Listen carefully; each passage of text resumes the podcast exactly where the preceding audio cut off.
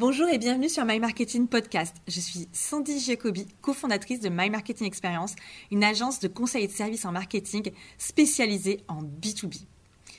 Vous êtes dirigeant, entrepreneur ou marketeur en B2B et vous demandez peut-être quelles sont les meilleures pratiques observées actuellement en marketing et en vente B2B Quelles tendances sont à anticiper en B2B en 2023 et au-delà? Et comment se préparer aux changements et évolutions des marchés en B2B pour rester compétitif? Si c'est le cas, bienvenue dans cette série spéciale Go 2023, les opportunités marketing et vente en B2B. Dans cette série de 7 épisodes, je rencontre des marketeurs de renom, chacun spécialisé dans un domaine du marketing B2B. L'acquisition, la vente, le SEO, le personal branding, le growth marketing et les offres. À chacun de ces invités, je demande ce qu'il fonctionne pour eux et pour leurs clients quels sont les changements qu'ils et elles prévoient de faire en 2023 et quelle est selon eux la meilleure stratégie à adopter? Je peux vous dire que chacun de mes six invités partage énormément et c'est 1000% de valeur et de générosité dans chacun des épisodes. Dans le dernier épisode, je vous propose un récap complet avec des recommandations d'action à mettre en place dans votre entreprise. À ce sujet, on vous a préparé un livre blanc qui reprend tout ce qui a été partagé durant cette mini-série de podcasts. Pour le télécharger, c'est gratuit et c'est en accès libre. On ne vous demandera même pas un email. Vous n'avez qu'à suivre le lien en description. Mais tout de suite, place à l'épisode du jour. Dans ce sixième épisode, je devais interviewer Laurie. C'était mon invité, Laurie Jacobi, qui est euh, mon associée qui est également ma sœur et qui parle toujours remarquablement bien d'un sujet qu'on adore toutes les deux et dont vous avez déjà entendu parler et qui sont les offres. Et malheureusement, Laurie est malade.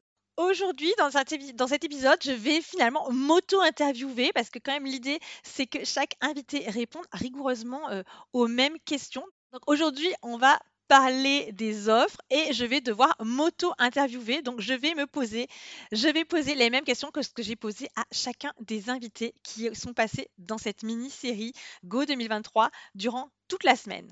Donc, la première question que je posais, c'était si on devait, si je devais résumer l'année 2022 et l'évolution du marketing et spécialement du marketing des offres en quelques mots, eh bien, c'est on constate qu'après, globalement, une année 2021 qui a été assez euh, euphorique pour beaucoup d'industries. Alors, je ne parle pas forcément de l'industrie de la restauration et de l'hôtellerie ou du tourisme qui a été encore sinistre qu'en 2021, mais de manière générale, l'année 2021 a été euh, une année favorable pour beaucoup, beaucoup euh, d'industries puisqu'il y a eu une sorte de rattrapage. Et donc, c'était c'était une année qui a souvent été bonne pour plein d'entreprises. Et eh ben, en 2022, on a assisté à quelque chose qui était plus mesuré, pas forcément une mauvaise année, mais euh, si on s'en tient rigoureusement euh, à, ce qui nous préoccupe aujourd'hui, c'est les stratégies d'offres et de vente, bah, entre la crise sanitaire, la crise énergétique et l'inflation, même si j'ai pas envie de noircir le tableau, eh bien, il y avait quand même un gros contexte d'incertitude et des difficultés à prendre des décisions, c'est-à-dire qu'on a constaté euh, que les décisions, les cycles de décision étaient un petit peu plus longue d'habitude. je ne sais pas si vous l'avez constaté dans vos business, mais ça se faisait moins fluidement, ça prend plus de temps, il y a plus d'hésitation de la part des décideurs. Eh bien, c'est ce qui a vraiment caractérisé l'année 2022. On a constaté aussi, ça c'est des retours qu'on avait hein, de, nos clients, et je pense qu'on l'a constaté un petit peu nous-mêmes chez My Marketing Experience, c'était une certaine versatilité, c'est-à-dire que les entreprises, comme elles avaient souvent besoin de s'adapter à des contextes qui évoluaient très vite, eh bien elles changeaient d'avis, pas nécessairement qu'elles ne voulaient plus travailler ou qu'elles revenaient sur l'engagement, mais, mais, les modalités pouvaient souvent varier. Donc bah, il y avait besoin d'être particulièrement flexible en 2022.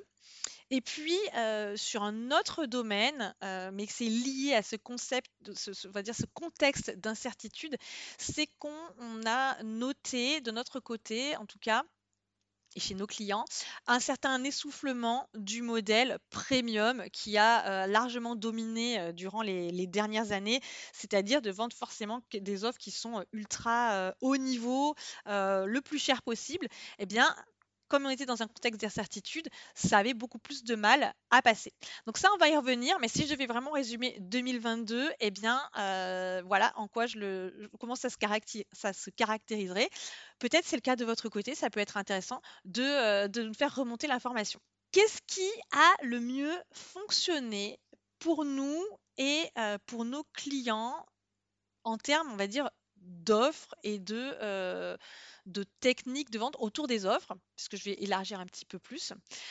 Alors, il y a plusieurs points qui sont, on va dire, des fondamentaux. Alors, le premier, c'est quelque chose qui est relatif aux fondamentaux du marketing. C'est d'avoir, de bien, bien travailler sa connaissance client.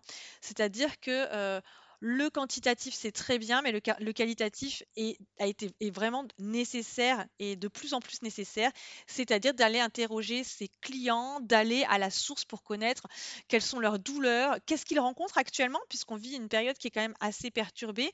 Eh bien, le fait d'aller interroger ses clients et de se tenir au plus près d'eux sur euh, quels sont euh, leurs freins, leurs douleurs, leurs objectifs, qui ont peut-être été révisés d'ailleurs en cours d'année, leurs aspirations, que ce soit au niveau de l'entreprise, mais également à titre personnel, eh bien, c'est euh, aujourd'hui un travail qui est essentiel, qui a été essentiel bien sûr les années d'avant. Je ne dis pas qu'il ne fallait pas étudier, euh, avoir une bonne connaissance client auparavant, mais euh, cette année, le fait d'avoir fait ce travail, en tout cas de notre côté chez Marketing Experience, ça nous a permis d'identifier des nouveaux besoins qui n'existaient pas auparavant chez nos clients, on va dire, dire de manière assez faible, et qui, et qui ont carrément explosé cette année.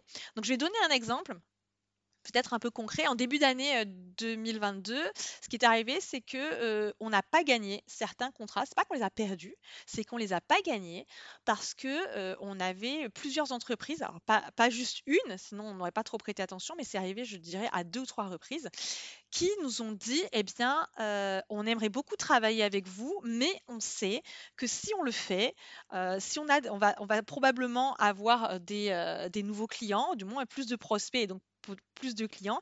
Et aujourd'hui, on n'est pas en mesure d'absorber plus de clients. Donc c'est quand même un problème.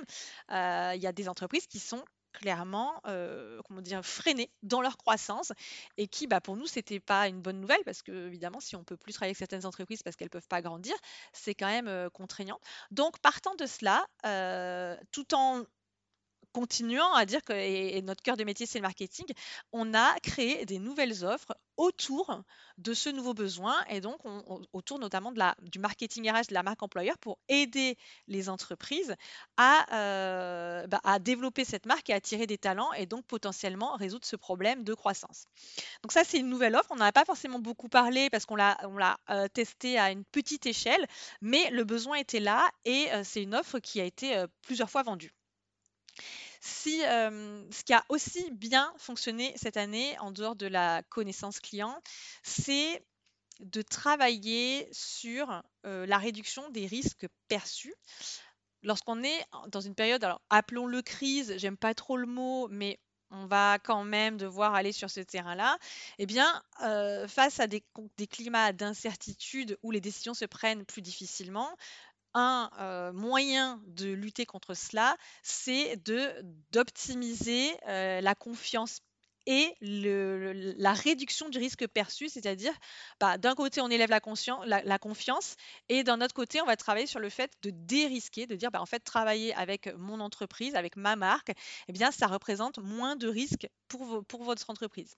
Et comment on fait ça? Bah, On fait ça en travaillant notamment sur la marque, sur son positionnement, sur euh, une, marque qui est forte et sur des stratégies également de marque personnelle. Donc plus tôt dans la semaine, je ne sais pas si vous avez écouté encore euh, l'épisode avec Honoré Begem qui parle de la marque personnelle ou euh, avec Thomas Rivol qui parle de la vente. Et à chaque fois, il y a un mot qui revient, c'est la confiance, la confiance, la confiance et la valeur la valeur perçue, mais la valeur réelle également. Et ça, ça permet, ce sont aujourd'hui les meilleurs leviers pour réduire le risque et pour permettre des décisions, je ne vais pas dire des décisions accélérées, mais en tout cas pour permettre des prises de décision et des passages à l'action. Donc, si ce n'est pas encore fait, en 2022, clairement, ça fera partie des actions à mettre d'urgence en place en 2023 pour votre entreprise notamment en B2B, puisque c'est de ça dont on parle aujourd'hui, c'est de travailler au maximum les leviers de confiance, les leviers de crédibilité, les leviers d'autorité autour de la marque, du positionnement et de la marque personnelle. Et l'offre fait partie de votre branding. clairement, ces stratégies ont été gagnantes en 2022 et elles vont continuer de l'être en 2023. Et enfin, en 2022, Ce qu'on a également constaté, c'est que la fidélisation euh, a été très très efficace. Euh, tous les clients qu'on a accompagnés sur de la fidélisation et même pour nous-mêmes, euh, ça, a été, ça a été très efficace pour faire, pour faire que cette année a été une bonne année. Voilà, mais pour avoir de la fidélisation, il faut évidemment avoir un système d'offres qui permet d'accompagner son client et, l'évolution de ses besoins dans la durée. Et donc, en travaillant, euh, cette stratégie d'offre, eh ça permet d'optimiser la valeur vie du client et c'est ce qui a euh, ce qui a très très bien fonctionné en 2022. Alors attention, est-ce que c'est uniquement quelque chose qui fonctionne en 2022 Non, absolument pas. Mais euh, dans un contexte où il y a eu plus d'incertitudes et dans un contexte où les clients aimaient, moins prendre des risques, eh bien pouvoir les accompagner plus loin était une stratégie payante. Si on s'attarde maintenant sur bah, qu'est-ce qui va se passer en 2023, donc je vais me poser la question que j'ai posée à nos invités, c'est quels sont les changements qu'on peut anticiper, les changements à venir, euh, et qu'est-ce qu'on compte nous accentuer, diminuer, adapter ou initier en 2023. Donc je me rends compte que c'était, euh, en me la posant moi-même, je me rends compte que c'était une question pas si facile que ça et carrément difficile. Donc là, bah ouais, je joue le jeu moi-même, mais clairement, euh, là, j'en profite pour passer, pour remercier chacun des invités parce que je me rends compte que c'était une question qui était épineuse et ils ont à chacun et chacune remarquablement euh, répondu. Donc je vais, bah, je vais également le faire et j'espère m'en tirer aussi bien qu'eux. Donc j'ai cité, j'ai listé trois points essentiels trois euh, changements et je vais vous dire si on va accentuer, diminuer ou adapter pour 2023.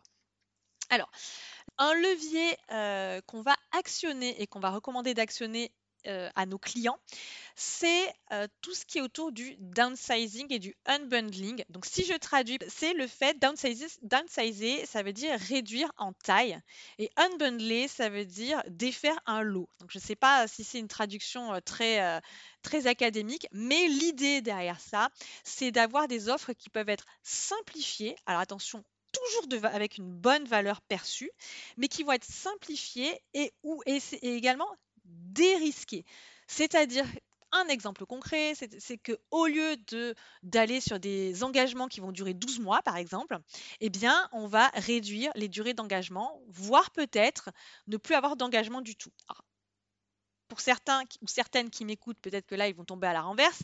Mais typiquement, chez Marketing Experience, ça fait des années que euh, euh, pour les clients qui travaillent avec nous tous les mois, donc on va dire un système d'abonnement, eh bien, il n'y a pas d'engagement. C'est-à-dire que c'est comme si chacun de nos clients euh, choisissait délibérément de renouveler leur engagement chaque, chaque mois en travaillant avec nous et on n'a pas un turnover élevé du tout. On a même un excellent taux de fidélisation. Et pourquoi? Ben, On les fidélise par la valeur délivrée. Donc, je ne dis pas que vous devez absolument adopter ce modèle du tout. Mais en tout cas, euh, je vais planter une graine, c'est que pour 2023, face à des situations et des décideurs qui vont avoir du mal à prendre des risques et à avoir du mal à s'engager, l'idée, c'est de tout mettre en œuvre en termes d'offres pour que euh, il puisse, il et elle puissent décider de s'engager avec vous sans avoir l'impression de prendre un risque démesuré étant donné les circonstances. Alors, c'est un travail de réflexion qui est important parce que vous devez à la fois réduire le risque mais pas la valeur.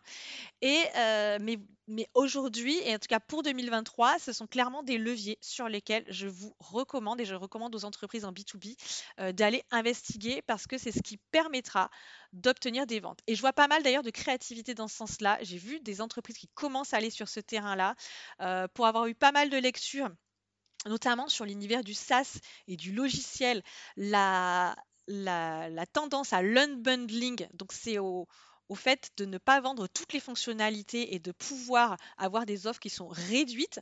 Alors je répète, réduites pas en valeur, mais en termes de fonctionnalité et peut-être également en termes d'engagement, ça fait partie des tendances très fortes. Alors si c'est dans le SaaS et dans les logiciels, c'est une réalité, eh bien ça pourrait également le devenir. En tout cas, je vous encourage à euh, pour la même chose dans les services.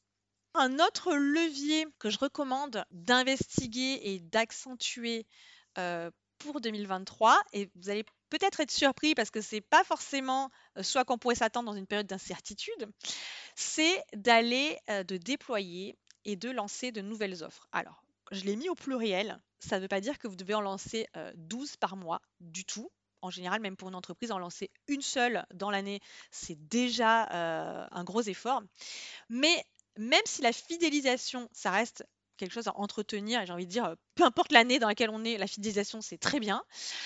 Vous allez avoir besoin d'aller tester et d'aller explorer de nouveaux terrains, tout simplement parce que comme il y a de nouvelles attentes et de nouveaux besoins, eh bien, vous allez probablement avoir besoin de créer de nouvelles offres. Alors peut-être les nouvelles offres sont des offres par rapport à ce qu'on vient de dire précédemment, simplifiées, réduites, alors downsizées pour reprendre le terme en anglais, mais tout simplement, je dirais des offres qui vont répondre à des nouvelles attentes, à des nouveaux comportements d'achat qui sont moins enclins à prendre des risques. Si je reprends l'exemple précédent avec les, entreprises qui nous ont confié leurs difficultés à recruter et le fait qu'on ait mis en place une offre, alors je tiens à dire avec un partenaire également hein, pour répondre à ces nouveaux besoins, eh bien déployer des nouvelles offres, ça va pouvoir, ça va vous permettre également d'aller chercher des clients que vous n'aviez pas précédemment, qui seront peut-être hors des cibles que vous avez l'habitude d'adresser. Et j'ai envie de dire tant mieux parce que en 2023, euh, probablement, beaucoup d'entreprises vont avoir des, stratégies de repli, puisqu'en général, c'est euh, la réaction hyper naturelle quand il y a un contexte d'incertitude, on a tendance à se replier. Eh bien, dans ces cas-là, moi, ce que je vous propose et ce que je vous recommande, c'est d'aller accentuer votre présence sur des marchés où vous n'étiez pas forcément euh, très très actif et très très présent parce que face à un repli de certaines entreprises, ça va être le moment d'aller conquérir des parts de marché. Et pour ça, vous aurez peut-être besoin de euh, sortir de nouvelles offres. Donc bien sûr, ça se réfléchit. Euh, l'idée, c'est pas de mettre toutes vos ressources dans des nouvelles offres parce qu'il y a quand même des efforts derrière à mettre en place, mais d'aller tester, d'aller peut-être, c'est le moment d'aller explorer de nouveaux marchés. Et je pense qu'en 2023, c'est plus que jamais le moment de le faire. Alors bien sûr, comme j'ai dit dans un épisode précédent, tout ce que je dis n'engage que moi, bien entendu. Mais en tout cas, de notre côté, chez My Marketing Experience, c'est certainement ce qu'on va mettre en place et on a déjà commencé. Et un troisième levier que je vous recommande pour 2023, en tout cas dans, les stratégies à mettre en place en termes notamment d'offres, c'est d'aller utiliser le co-marketing et le partenariat. Je pense que ça fera plaisir à Caroline Mignot, qui est une grande défenseuse du co-marketing. je vous mettrai le lien d'ailleurs, on l'avait invité sur, invité sur My Marketing Podcast, je vous mettrai le lien en commentaire. Donc le co-marketing et le partenariat, bah, si l'idée d'aller chercher d'autres entreprises pour créer notamment des nouvelles offres avec des partenaires. Vous devez identifier des complémentarités et ça permet, comme on le disait précédemment, d'enrichir votre offre avec des offres de partenaires et d'aller ben, justement débarquer sur de nouveaux marchés peut-être que vous ne touchiez pas ou vous n'aviez pas à toucher ou des nouvelles cibles que vous ne touchiez pas et que du coup vous allez réussir à toucher. Et c'est une stratégie qui est extrêmement utilisée, euh, notamment par les entreprises familiales. Alors, je sais que ça peut paraître assez étonnant, mais euh, il y a une étude qui est sortie euh, il y a quelques années et qui, pendant le Covid, juste, juste, après Covid, et qui avait démontré que les entreprises familiales avaient beaucoup mieux résisté à la crise du Covid, bah, parce que notamment, elles étaient capables de tisser des relations beaucoup plus solides avec leur écosystème, avec leur réseau et de, de créer des partenariats qui sont forts, ce qui leur a permis de tenir bien mieux pendant la période du Covid. Donc, inspirez-vous des entreprises familiales, et notamment si vous êtes une entreprise familiale, vous-même, vous constaterez que c'est le cas, que vous avez des partenariats solides. Mais après, que vous soyez euh, une entreprise familiale ou pas, peu importe, euh, le co-marketing et les partenariats pour 2023, en tout cas de notre côté, clairement, ça va faire partie euh, de notre plan d'action marketing et de notre stratégie, et ça fera partie des recommandations qu'on fera à nos clients. Alors pour finir, ma dernière question que j'ai pour moi-même, c'est quel est euh, le conseil ou la recommandation pour les entreprises en B2B en 2023 Donc c'est quelque chose d'assez, euh, moi le, conseil, la recommandation que j'ai envie de faire, elle est assez vaste, mais en même temps, euh, il faut un peu d'audace et de courage pour le faire. C'est pour 2023 et dans la période dans laquelle on est, j'ai pas envie de noircir le tableau non plus, mais on sait quel est le contexte. C'est probablement le meilleur moment pour vous remettre en question et surtout, surtout pas vous replier sur vous-même. On est dans une période pas de risque mais d'incertitude. Le risque fait partie de la vie d'une entreprise, plus que jamais, j'ai envie de dire en ce moment. Eh bien, il ne faut pas essayer d'aller à contre-courant de ça. Peut-être que la meilleure stratégie à avoir, c'est au contraire d'aller dans ce courant-là, d'aller dans ce flow, de tester, de se remettre en question et d'oser faire, d'oser des stratégies, d'oser sortir de sa zone de confort plus que jamais, notamment en augmentant votre visibilité, en osant prendre la parole, en affirmant votre marque, en remettant peut-être en question votre stratégie d'offre, puisqu'on a beaucoup parlé d'offres, mais de ne pas hésiter à expérimenter. Probablement que c'est la meilleure période pour ça et que les entreprises qui le feront seront celles qui ressortiront le plus gagnantes euh, à la fin de 2023. Voilà, c'est vraiment, je pense, le message que je veux euh, faire passer, de ne pas hésiter à sortir des sentiers battus, à se remettre en question, à réinventer vos offres, à euh, explorer des canaux de communication ou tout simplement à commencer à prendre la parole pour ceux qui ne le faisaient pas encore. C'était le mot de la fin. Je vous retrouve demain pour le septième et dernier épisode de cette série Go 2023. Demain, vous aurez droit à un récap complet de la semaine avec des idées d'action à implémenter. Donc, si ce n'est pas encore fait, abonnez-vous activez les notifications et suivez-nous.